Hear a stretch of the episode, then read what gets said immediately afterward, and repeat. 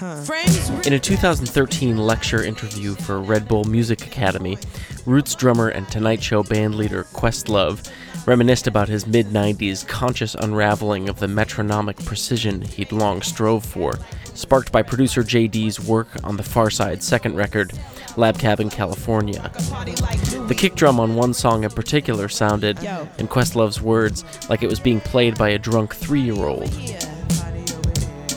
In 1996, when recording D'Angelo's epic album Voodoo, Questlove was pushed to the brink, recalling, He constantly wanted me to drag the beat, but then he dragged the beat behind me. Any of you familiar with Voodoo surely know the feel I'm referring to here. For Georgia Anne Muldrow, that feeling of laying back, in a word, her swing, is innate and required no unlearning. If the backbone of the beat is the metronome, her music is the circulatory and nervous systems, lub dubbing and firing on different planes but always in harmony. It's as if she regards the beat as it goes by rather than riding atop it.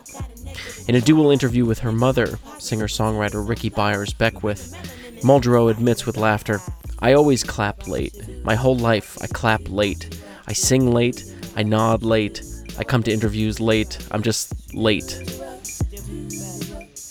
Her 2006 album, Olesi Fragments of an Earth, her first full length release, is a wonder of self production, and, as the subtitle suggests, an otherworldly collection of snippets and snatches, some ending abruptly, some quickly fading out.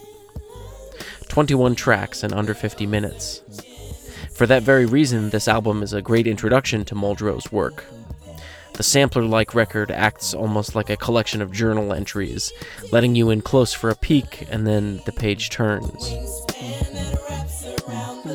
The most substantial track, in length if not subject matter, is the lead off called New Orleans.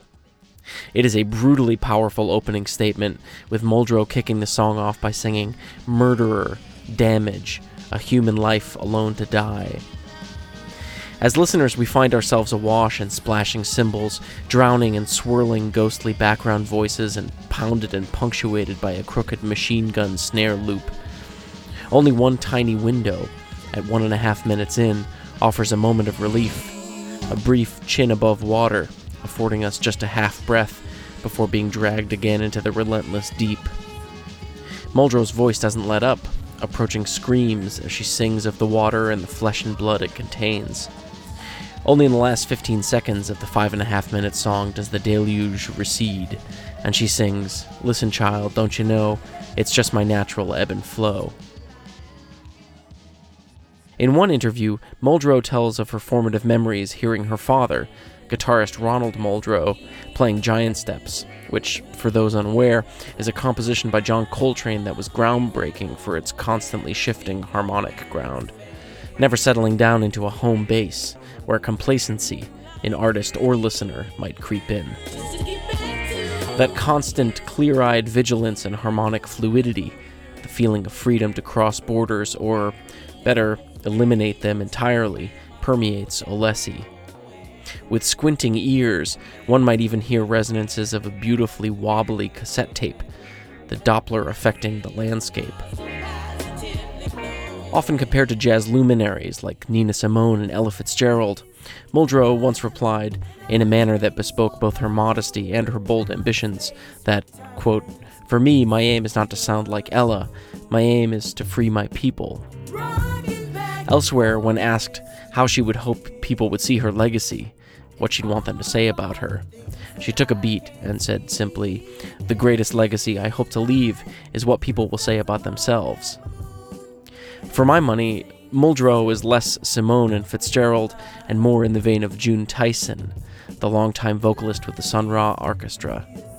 I hear it in their sinewy melodic contours, their socially conscious and poetic lyrics, the space they don't leave. The indefinite article on the album's subtitle, Fragments of an Earth, the name of her label, Some Other Ship, along with more overt references to outer space within Olesi's lyrics, point to Muldrow's hitching of her wagon to the rocket ships of artists like Sun Ra himself, George Clinton, and others who used outer space references and iconography to explore such themes as alienation and identity in the black experience. Nearer to the end of the 20th century, in a 1993 album, another vocalist and political activist, Abbey Lincoln, who, as it happens, like Muldrow, has a near jarringly laid backness to her style, poignantly invoked the outer reaches of the universe when she sang the following in an ode to her mother. Evalina Coffey made the journey here, traveled in her spaceship from some other sphere, landed in St. Louis, Chicago, and LA, a brilliant shining mothership from 600 trillion miles away. Among the many tracks on Olesi, one can hear doo-wop within boom bap, diamond bass lines and parallel choirs, spoken word and rap and everything in between, salsa brass samples and garage beats, new soul and old school rubbing shoulders, and so on.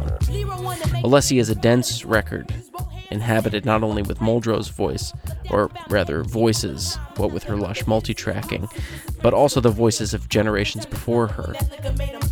Her relationship to the past is deep and reciprocal. Quote, I'm working on my receptive energy for the ancestors to sing through me. So you're going to hear a lot of different things because I'm giving them permission and they're giving me permission to sing, you see? And so I give them permission to use me to sing. On the track Wheels, inspired by a John Outerbridge sculpture, Muldrow ties things up nicely. Fabric of mankind is bursting at the seams. Do as the birds do. Keep singing till you're free. I'm Josh Rutner, and that's your album of the week.